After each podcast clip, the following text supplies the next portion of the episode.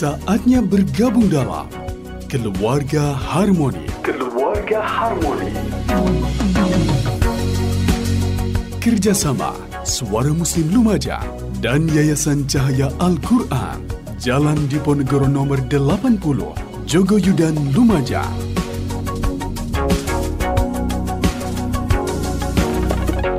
Keluarga Harmoni.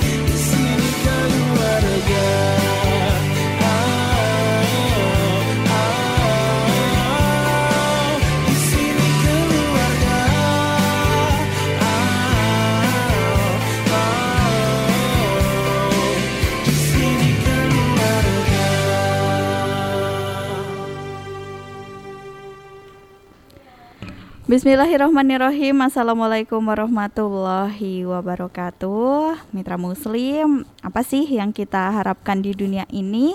Wajah yang rupawan, badan yang ideal, atau karir yang cemerlang Kalau yang kita harapkan belum sesuai dengan apa yang kita dapatkan Gimana? Apa yang harusnya kita lakukan?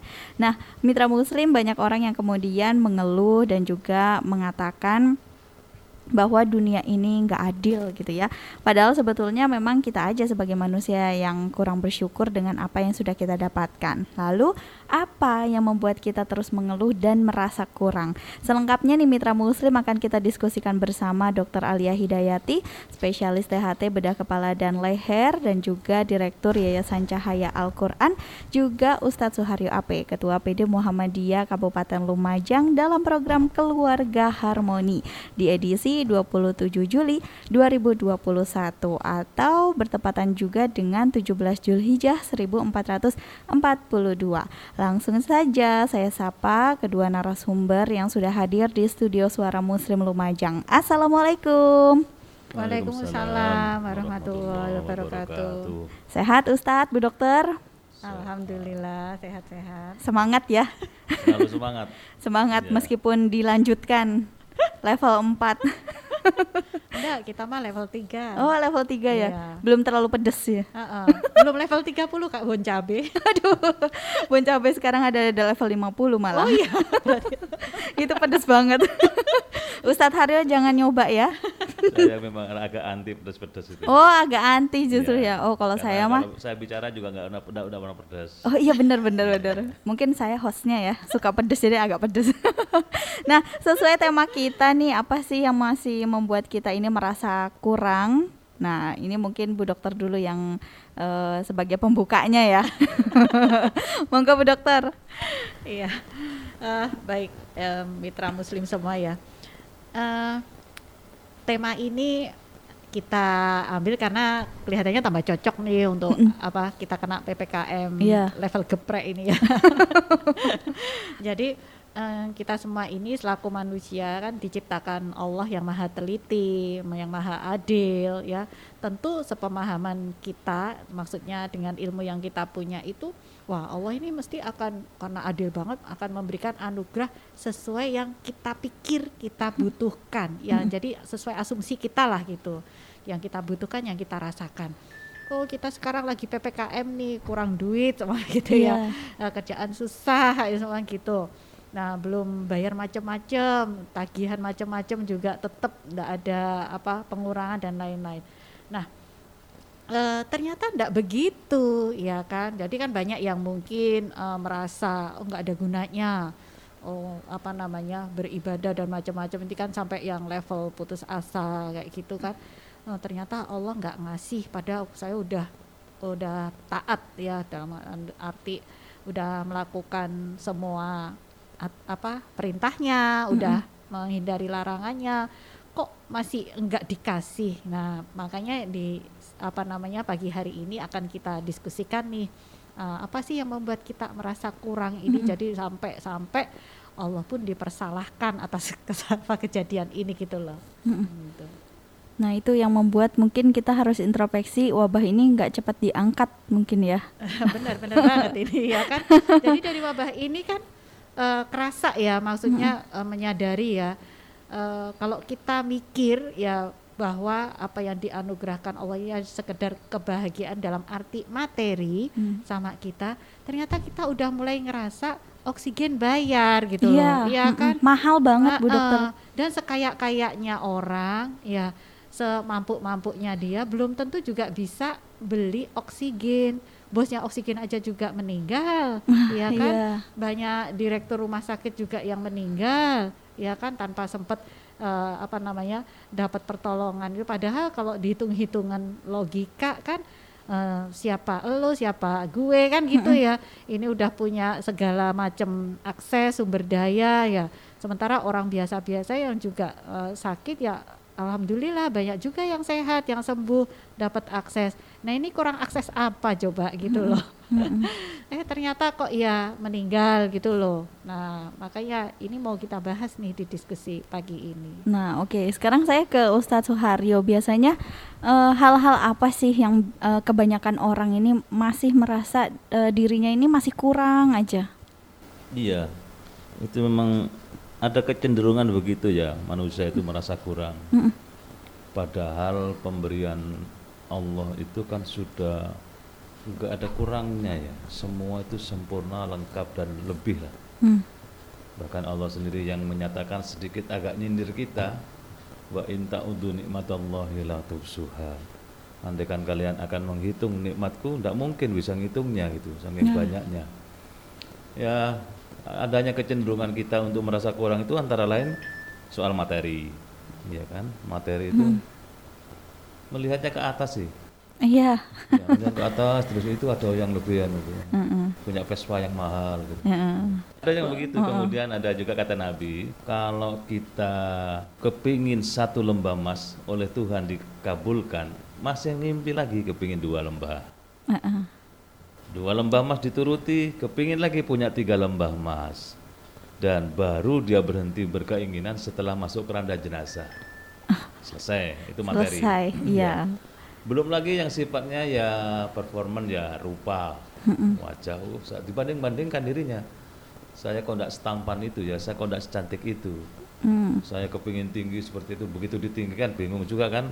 Kalau masuk rumah orang itu malah Iya. kalau balik ke jaduk. Itu Saya terlalu punya- tinggi. Iya, saya punya temen tinggi banget. Kalau masuk rumah saya itu sering saya ingatkan, eh awas pintunya pendek gitu. Karena kejaduk kepalanya itu ya. Itu kalau terlalu tinggi.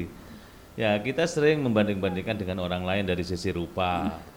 Dari sisi yang lain-lain masih banyak aspek yang menyebabkan masalah anak misalnya ya, masalah anak, kesuksesan anak, kepintaran anak dibanding-bandingkan akhirnya kita ibaratnya itu rezeki yang ada di tangan dilupakan, yang dilihat milik orang lain. Nah, Akhirnya nggak pernah berterima kasih kepada Tuhan. Itu antara penyebabnya kekurangan-kekurangan kita merasa kurang itu karena sering melihat keluar pada dirinya tidak pernah dipikirkan. Allah padahal menyatakan wa fi anfusikum afala tubsirun. Dalam dirimu itu banyak loh kenikmatan Tuhan.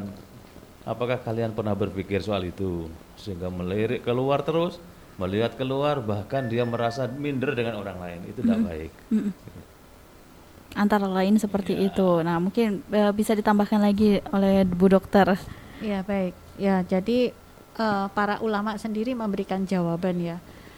Intinya itu nomor satu ya poinnya kalau dunia ini sudah jadi obsesi terbesar, Mm-mm. nah udah nggak bakal ada selesainya, kurang melulu karena jadinya panjang angan, Nah, ya kan? Eh, udah punya duit sekian tiap bulan dari gaji eh, enak ya kalau aku bikin pabrik di sini punya rumah di sana ya nambah peternakan nambah mobil nambah apa ini nggak selesai selesai ya kan Nah, seperti yang tadi disebutkan Ustadz Suharyo nggak yang di tangan yang dimilikin ini kayak kurang nggak nggak di apa nggak dihargai mm-mm. Kemudian yang kedua itu eh, jahil atau bodoh terhadap urusan akhirat atau urusan agama ini. Jadi seolah-olah kayak kita ini mau abadi di dunia, padahal kan udah eh, banyak diingatkan bahwa dunia ini kan sementara, tempat mencari bekal untuk kita pulang ke negeri akhirat. Nah, itu juga disebutkan sih sebenarnya di Quran surat Al-Qasas ayat 7980 ya tentang korun yang memamerkan kehidupan dunia. Seolah-olah korun bilang nih eh, apa namanya gue nih keren banget nih kan gitu kan. Eh, udah keren eksis lagi siapa lo kan gitu ya. Kemudian yang ketiga mungkin karena pergaulannya sering berkumpul dengan orang kaya kurang bergaul dengan orang yang menderita lah. Nah sehingga rasa syukurnya berkurang. Nah sebenarnya ini berkumpul dengan orang-orang yang kekurangan itu bukan eh, apa hikmahnya itu bukan bikin kita tambah pesimis atau ngenes gitu ya tapi itu eh, supaya membuat kita ini merasa cukup dengan apa yang sudah Allah karuniakan. Nah berikutnya juga kita membatasi diri hanya bersyukur pada materi saja. Nah, dan kurang memperhatikan hal-hal selain materi nah itu mulu yang dilihat cuma tumpukan kalungnya berapa, tas berapa, HP-nya apa gitu. Iya. Jangan cuman itu aja. Harusnya eh, lebih ke ibadah ya. ya nggak cuman eh, ibadah ini menyeluruh ya mulai dari bangun tidur sampai tidur lagi ya. Jadi gimana tadi waktu bangun tidur nafasnya pendek-pendek atau lega nih? Nah. Di taker nggak? Eh, udah bernapas eh, 10 liter ya, bo- apa bilnya sekian kan enggak juga. Heeh. Nah, terus kemudian oh matanya, eh, jantungnya kok bisa kerja sendiri nih? Ini ada tagihan nggak juga kan? Iya. Kalau ada tagihan biasanya deg-degan. Iya, makanya. Eh, kemudian eh, yang berikutnya itu karena kondisi hati yang mati ya istilah di agama itu kolbun mayit ya jadinya nggak bisa menumbuhkan tawakal kona'ah sabar ridho gitu ya. Kalau kita ditimpa uh, apa namanya uh, kemalangan menurut kita atau musibah kita nggak nggak sabar. Atau mungkinnya kok gini sih aku itu kurang apa? Ya Allah udah beribadah banget loh. Tahajud nggak pernah lupa duha juga puasa. Aduh segala puasa udah tak lakonin. Mm -hmm. kurang apa kok masih dikasih begini? Kadang kan gitu ya yeah. uh, edisi alainya ya.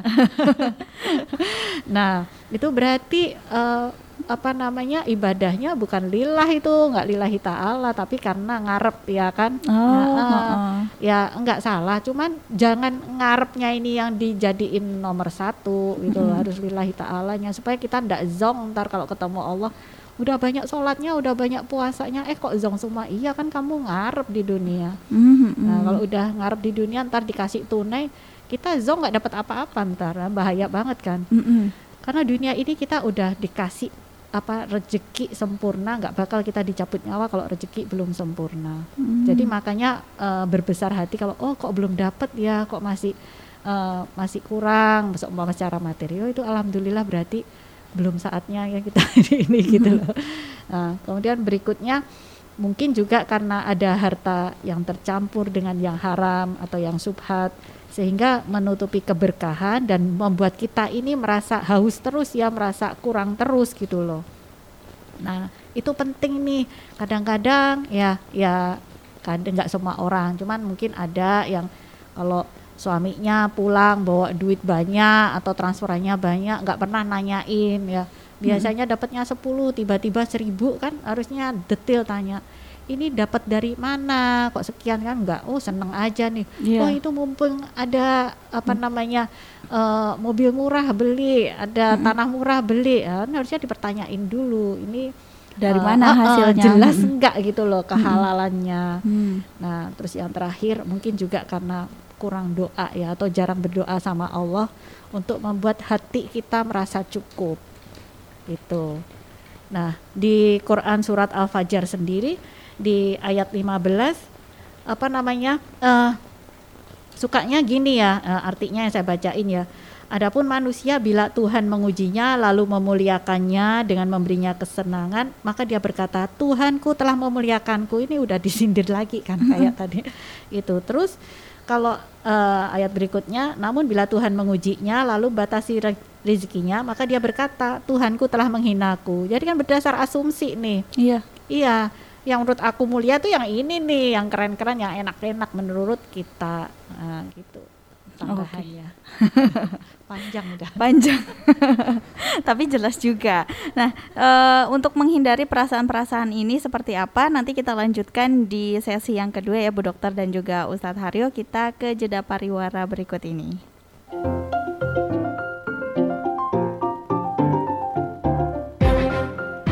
Anda masih bersama Keluarga Harmoni, kerjasama Suara Muslim Lumajang dengan Yayasan Cahaya Al-Quran, Jalan Diponegoro nomor 80, Jogoyudan Lumajang. Keluarga Harmoni segera kembali. Baik Mitra Muslim kembali lagi dalam program Keluarga Harmoni. Tadi sudah banyak sekali dibahas oleh Dokter Aliyah ya. Apa sih yang membuat kita ini masih merasa kurang aja gitu. Sudah banyak sekali salah satunya ini karena obsesi itu tadi ya kan kebanyakan memang e, ekspektasi kadang tidak sesuai dengan realitanya. Nah, bagaimana untuk menyip, e, menyikapi seseorang yang penuh dengan obsesi? Ini mungkin bisa dimulai dari Ustadz Suharyo dulu. Ya. Pertama berhentilah berangan-angan terlalu muluk-muluk ya. Itu tidak akan pernah selesai dan biasanya jauh antara panggang dengan api untuk mewujudkannya susah karena keinginan itu kan tidak ada batasnya. Mm -mm. Satu keinginan dipenuhi muncul keinginan baru yang lebih dahsyat lagi, lebih besar lagi.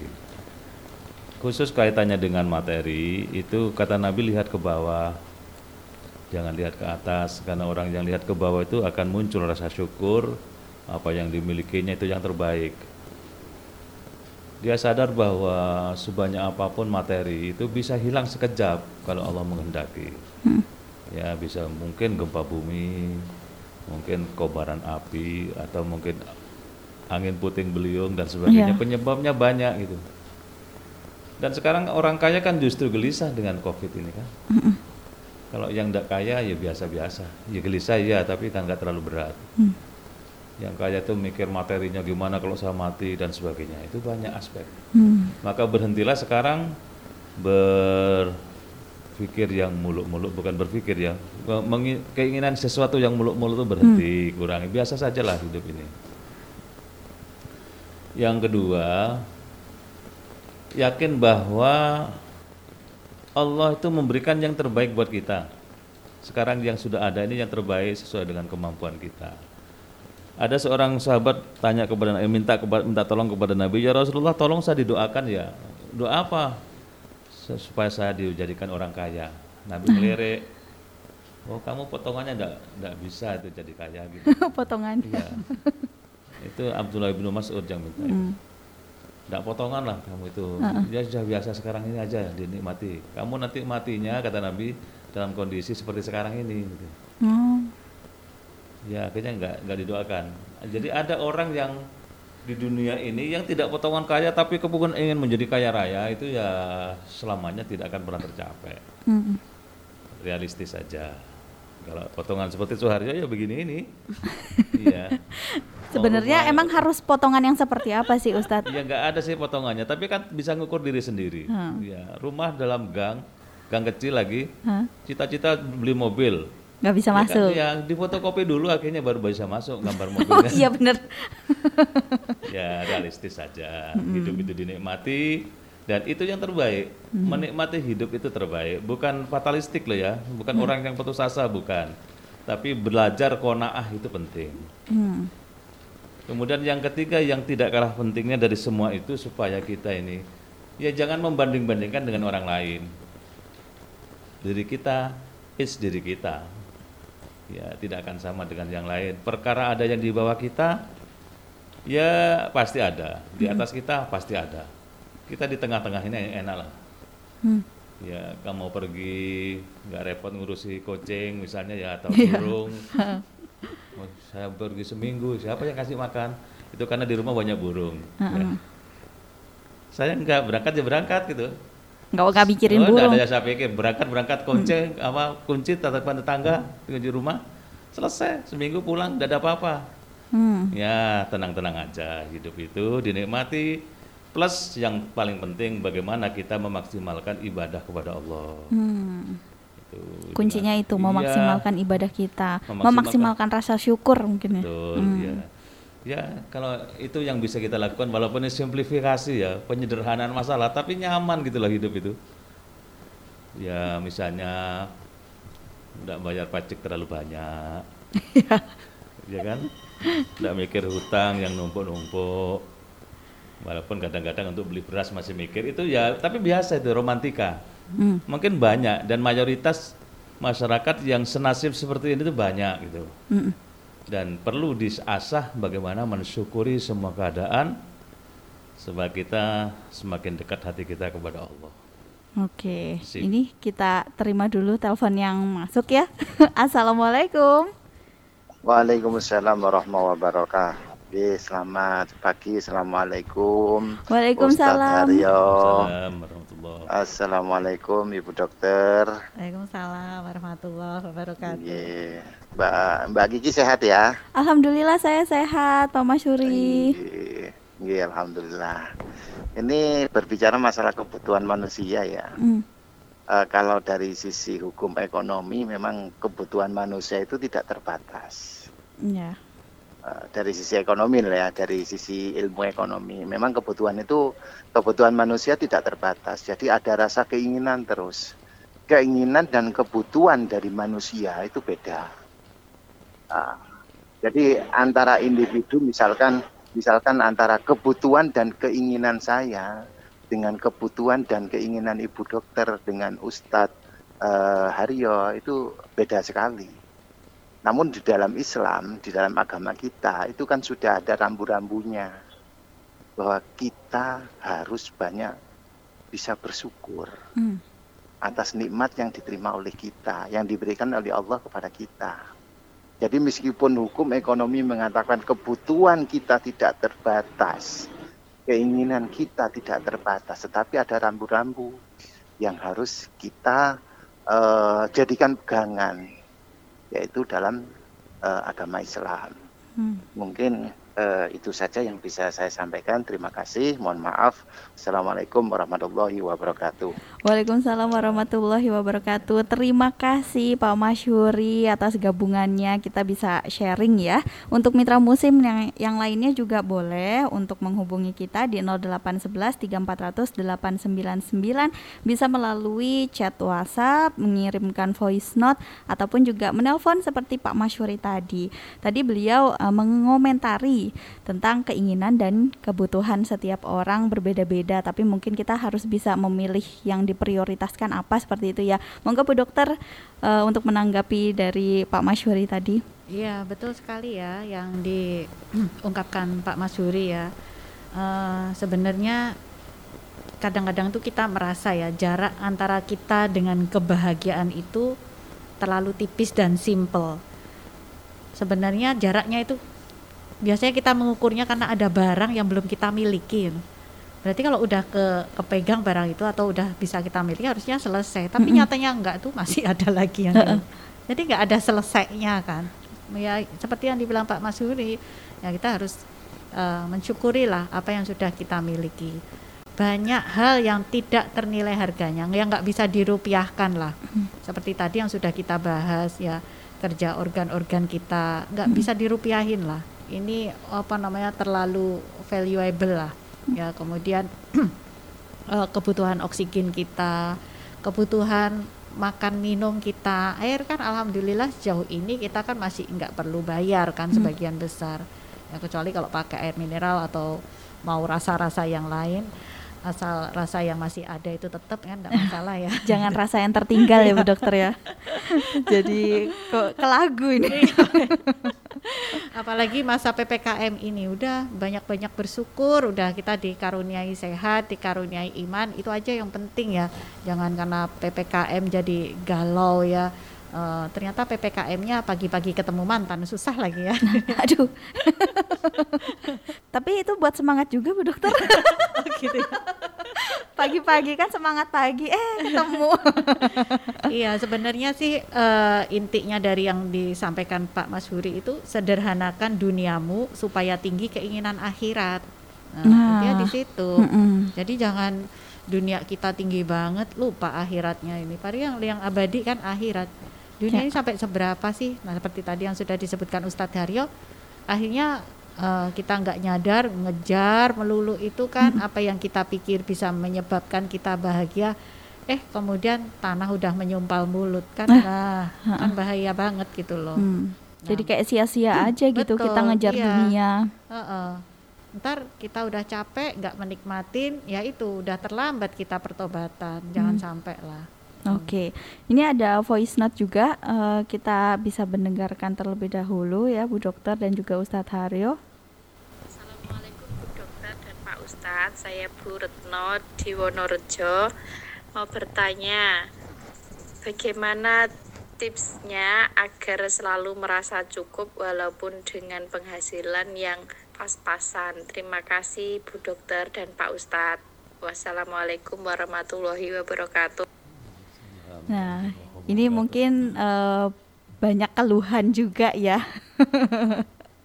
mungkin bisa disampaikan untuk jawabannya Ustadz Haryo. Ya, bagaimana cara supaya tetap bersyukur walaupun gajinya pas-pasan? Ah, ya, ya, bersyukur karena sudah masih pas. Karena masih pas ya. kan tidak kurang itu, sudah pas. Iya. Ya, ya alhamdulillah masih pas ya gitu bilang ke suami. Alhamdulillah gaji kita ini masih pas pas ya pas yang diinginkan banget. terus seperti apa apa berlebih oh iya ya kan kalau berlebih itu nanti malah berat pikirannya mungkin ini tanda kutipnya pas-pasan pas banget gitu iya. mungkin Ustadz ya, ya pas banget iya. terus yang yang perlu ditumbuhkan itu bagaimana bersyukur ketika gaji kita kurang. Oh iya. Kalau pas ya sudah ya bersyukur saja sudah terus tingkatkan. Nah ini, Iya, iya. ini yang kadang suka saya pengen tanya, hampir sama tadi sama Bu Retno di Wonerjo ya. Bagaimana menyikapi eh, keadaan pandemik ini yang sebenarnya memang ada beberapa orang yang bukan merasa kurang, tapi memang kurang. Oh, nah iya. itu gimana Iya, itu Ustadz? Iya, iya, agak mirip dengan Bu Retno tadi. ya. Eh-eh. Tapi ini agak lebih penegasan ya. Iya. Artinya begini, orang itu kalau apa melihat segala sesuatu yakinlah bahwa itu pemberian Allah. ya. Dan yang kedua harus disadarkan pada diri masing-masing bahwa di bawah kita masih jauh lebih banyak orang yang kekurangan. Jadi kita misalnya pada kondisi pandemi ini kok kelihatannya agak kurang atau pas-pasan itu tadi, ya alhamdulillah masih pas-pasan. Sementara orang yang seperti tadi di WA itu orang mikul kayu besar-besar dua sambil ngedumel, oh saya kerja setiap hari mikul kayu begini ini kok gajinya habis untuk beli beras dan untuk takziah. Hmm. Karena setiap hari orang yang mati 4 sampai 5 orang gitu. Coba bisa dibayangkan kerja has- hasilnya hanya habis untuk takziah saja. Beli beras. Nah, sementara Bu Retno tadi gajinya pas-pasan sudah da- satu sudah dapat gaji, yang kedua pas dengan Pas kebutuhan juga. ya. Alhamdulillah, alhamdulillah. Di luar itu masih banyak orang yang kekurangan Bu Retno. Bersyukurlah, bersyukurlah akan ditambah oleh Allah. Oke, akan ditambah lagi. Jadi harus tetap bersyukur seperti komentarnya dari Mbak Zahra di eh, Bondo Yudo ya. Eh, semangat Mbak Kiki, Bu Dokter dan juga Pak Ustadz. Semoga kita jadi hambanya yang bersyukur. Komentarnya sama. Nah mungkin Bu Dokter ada yang mau ditambahkan juga. Memang ada beberapa orang yang merasa bukan merasa kurang tapi ya memang kurang gitu. Iya. kalau memang kurang itu ya eh intinya begini sebenarnya kalau di dalam hati kita ini merasa konaah ya eh, lek- apa ya rela lah ridho lah dengan apa yang diberikan Allah itu hati kita itu merasa cukup itu loh. Perkara kenyang lapar itu subjektif ya.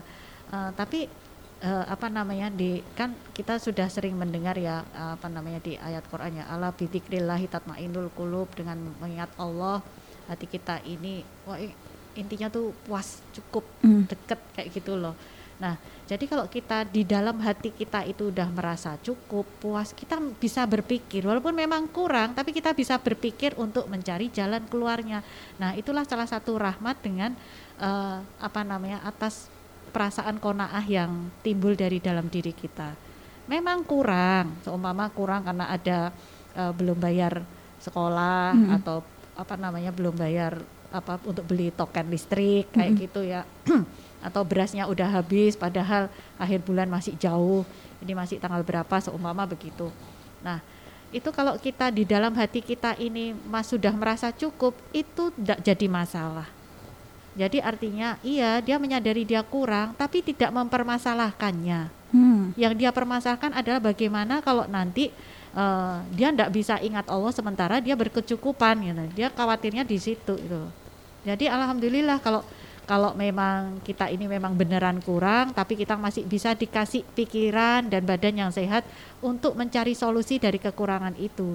Daripada kita cukup ya, tapi ternyata kita nggak bisa deket sama yang apa namanya dengan Allah yang membuat kita ini hidup yang apa eh, memberi keberkahan pada kita.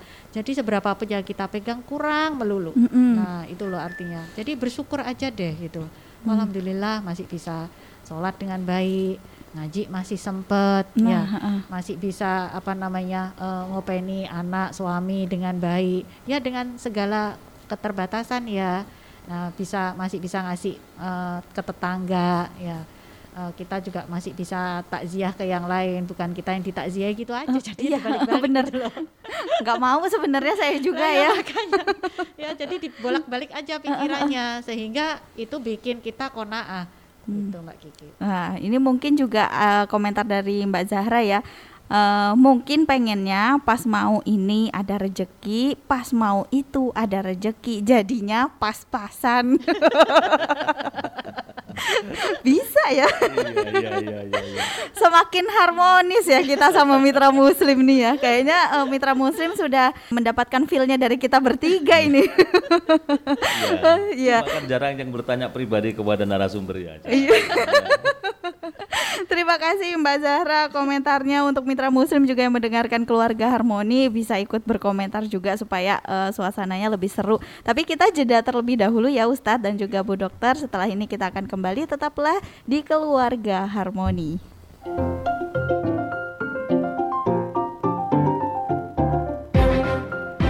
Anda masih bersama Keluarga Harmoni Kerjasama Suara Muslim Lumajang dengan Yayasan Cahaya Al-Quran Jalan Diponegoro nomor 80 Jogoyudan Lumajang.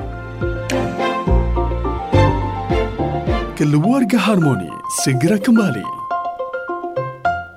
Mitra Muslim kembali lagi dalam keluarga harmoni dan saya juga masih uh, membuka line telepon, line WhatsApp ya Mitra Muslim ya untuk ikut berdiskusi, untuk ikut berkomentar juga boleh di 0811 3400 899. Di sini saya bacakan WhatsApp yang sudah masuk tapi tidak mau disebutkan namanya. Sebenarnya impian dari dulu itu punyanya suami tentara, sudah berdoa, sudah pernah dekat. Namun kenyataannya jodoh saya tidak sesuai harapan. Bagaimana ya Bu Dokter dan Pak Haryo menyikapinya? Terkadang jika ada reuni temen nih yang punya suami tentara, saya ini merasa kenapa ya saya nggak bisa dapat tentara dulu. Tapi hanya sebatas itu saja sih, tidak sampai melukai perus, uh, perasaan suami. Hanya saja saya ini susah mengontrol keinginan yang dulu tidak terwujud. Gimana ini, Bu Dokter? Iya, jadi uh, keinginan kita ini kan banyak banget ya mm -hmm. yang enggak terwujud lah. Nah, nah sebenarnya sekali lagi ini menunjukkan kasih sayang Allah yang Rohman Rohim ya. Karena belum tentu kalau ini terwujud itu baik buat kita.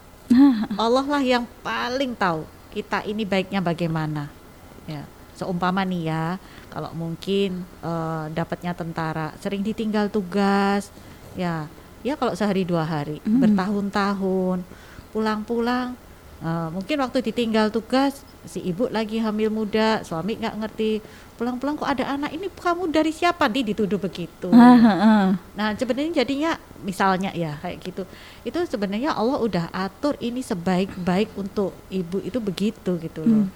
jadi uh, jangan berarti oh aku ada uh, apa cita-cita yang belum terwujud nih. Nah, kalau sekarang kan sebenarnya Allah udah kasih yang jauh lebih baik kalau ibu mau menyadari.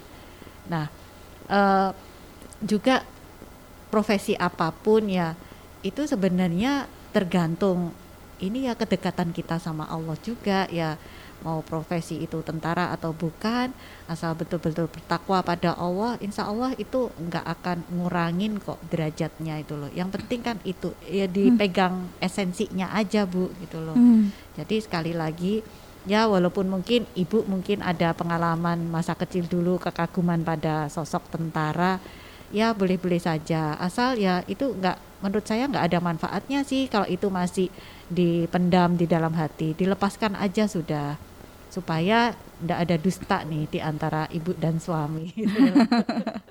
Tapi nggak sampai melukai katanya, iya, berarti nggak sampai ngomong ya. Nah iya, suami. takutnya nih, ini kan dipendem, walaupun ini nggak sampai diomongin atau apa dipendem.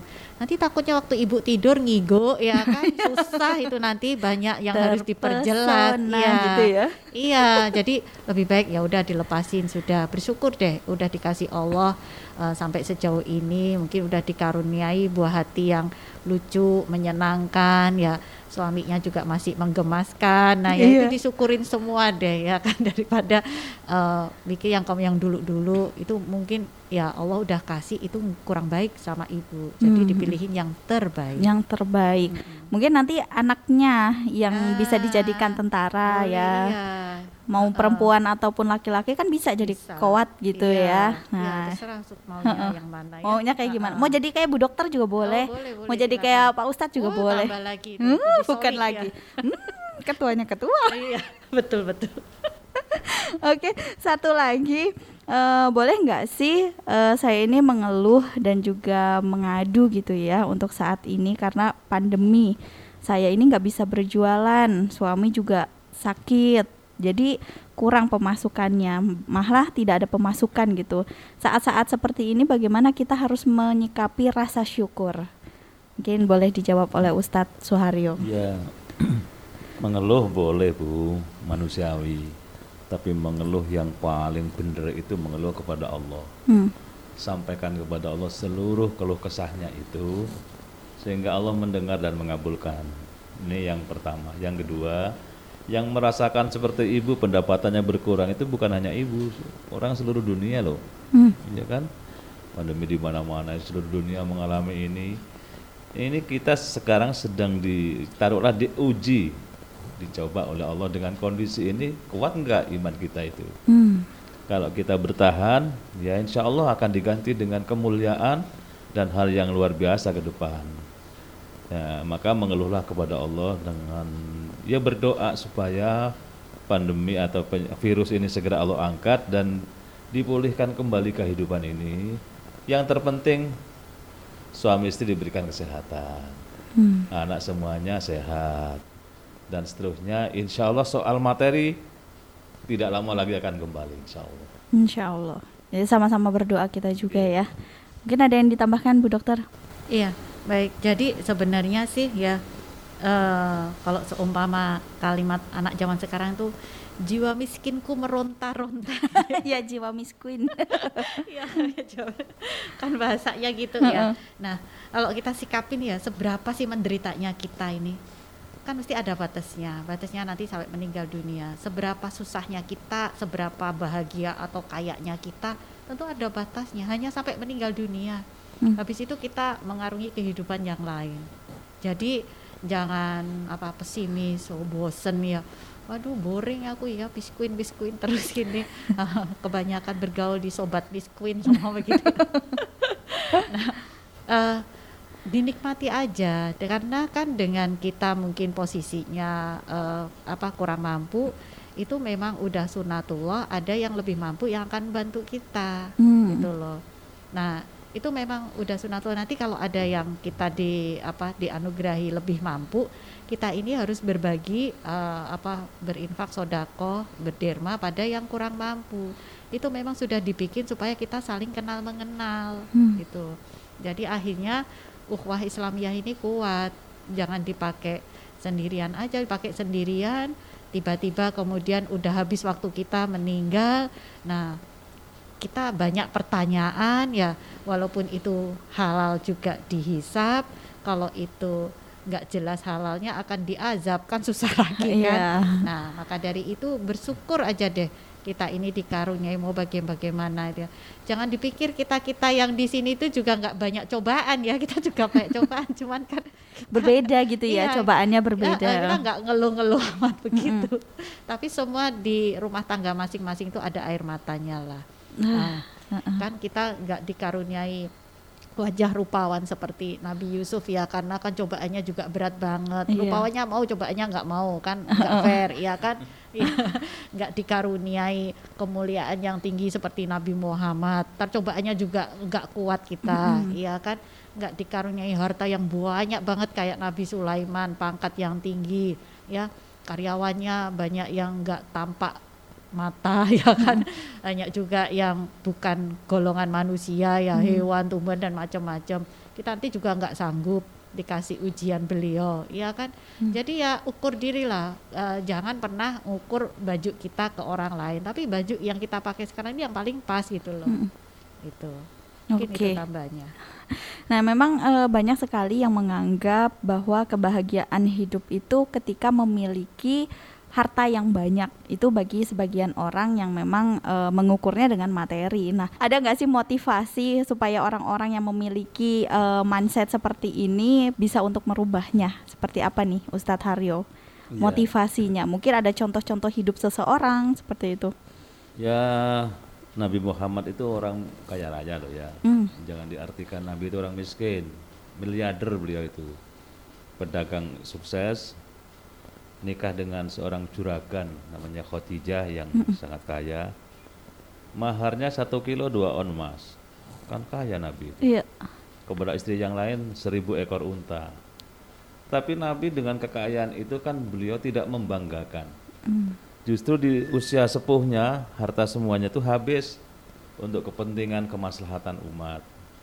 Sehingga kalau kita membayangkan orang yang banyak materi itu kemudian bahagia, itu belum tentu. Bergantung bagaimana menggunakan materi itu di jalan yang diridai Allah atau tidak. Kan banyak orang sekarang miliarder tempatnya orang yang lain takbiran di rumah bersama keluarga, takbirannya dia di penjara. Iya, kan? katanya stres PPKM. Apa kabar kita ya? ya makanya. Jadi materi men- menumpuk itu belum tentu jaminan bahagia. Maka ya biasa-biasa apa yang ada sekarang syukuri sajalah. Sambil berikhtiar, kerja keras, jangan berhenti. Tetapi juga sedikit mengurangi keinginan yang terlalu muluk-muluk itu. Ketemu pada satu titik damai, jalan hidup dengan tenang, insya Allah. Oke, tambahannya nih Bu Dokter untuk memotivasi pendengar kita ini mitra muslim di rumah. Iya baik. Jadi eh, pada prinsipnya itu kan hidup kita ini harus di tengah-tengah ya antara sabar dan syukur. Kalau kita belum dapat sabar ya. Eh, banyak zikir. Karena zikir itu kan bikin energi positif, imun kita tinggi, nggak gampang sakit ya. Kalau kita udah dapat syukur ya. Kita tengok kanan kiri ada yang berkekurangan kita bagi ke mereka. Sehingga kalau mereka ikut bahagia itu nyetrum loh ke kita. Jadi kita apa setrumnya jadi lebih bagus gitu loh. Dan kemudian orang-orang tersebut juga mendoakan kita. Jadi kita juga eh, apa imunnya lebih naik lagi gitu. intinya eh, seperti yang sering Ustadz Haryo kutip ya sebaik-baik manusia itu kan yang paling bermanfaat untuk sesamanya. Jadikanlah diri kita ini bermanfaat walaupun dengan segala daya upaya kita deh. Nggak selalu harus harta ya. Apa yang bisa kita apa eh, buat entah itu kita kalau ketemu menyapa tersenyum ya. Walaupun mungkin maskeran kita nggak kelihatan senyum kan kelihatan dari sorot matanya kan jutek apa enggak alis mata itu bertaut apa ini dahi berkerut kan kelihatan kan gitu loh. Yang sederhana-sederhana aja nggak jangan berpikir yang susah-susah oh, oh kita aja susah ngapain ngasih ke orang lain? Ngasihnya kan bisa ngasih salam ya kan nanyain kabar itu udah udah berderma udah bersodakoh itu loh jadi sodakoh itu jangan dipahami sempit kemudian kita berbuat baik ke tetangga kanan kiri atau ke siapa aja juga jangan dipahami sempit kita nyapa di by WA itu nanyain kabar ke yang lain-lain itu udah sodakoh juga ya Tat ya gitu Iya. ya. Hmm, Oke, terima kasih banyak Ustadz Suharyo dan juga Bu Dokter Aliyah ya eh, pagi hari ini siang sih. Kayaknya kita udah happy banget ya. Terima kasih juga untuk mitra muslim yang selalu mendengarkan keluarga harmoni. Terima kasih untuk kedua narasumber saya yang sudah hadir di studio Suara Muslim Lumajang. Assalamualaikum warahmatullahi wabarakatuh. Waalaikumsalam warahmatullahi wabarakatuh. Baik mitra muslim, tuntas sudah kebersamaan kita dalam program Keluarga Harmoni dan nanti di jam 1 Anda akan menyimak mozaik dan nanti di jam 3 juga akan ada rehat, request nada dan berbagi nasihat. Akhirnya saya Kiki Rizkyani pamit undur diri. Terima kasih telah mendengarkan. Subhanakallahumma wa bihamdika nasyhadu ilaha illa anta nastaghfiruka wa natubu ilaik. Maha suci Engkau ya Allah dan dengan memujimu kami bersaksi tiada Tuhan yang berhak diibadahi selain Engkau. Kami memohon ampun dan bertaubat kepadamu. Wassalamualaikum warahmatullahi wabarakatuh.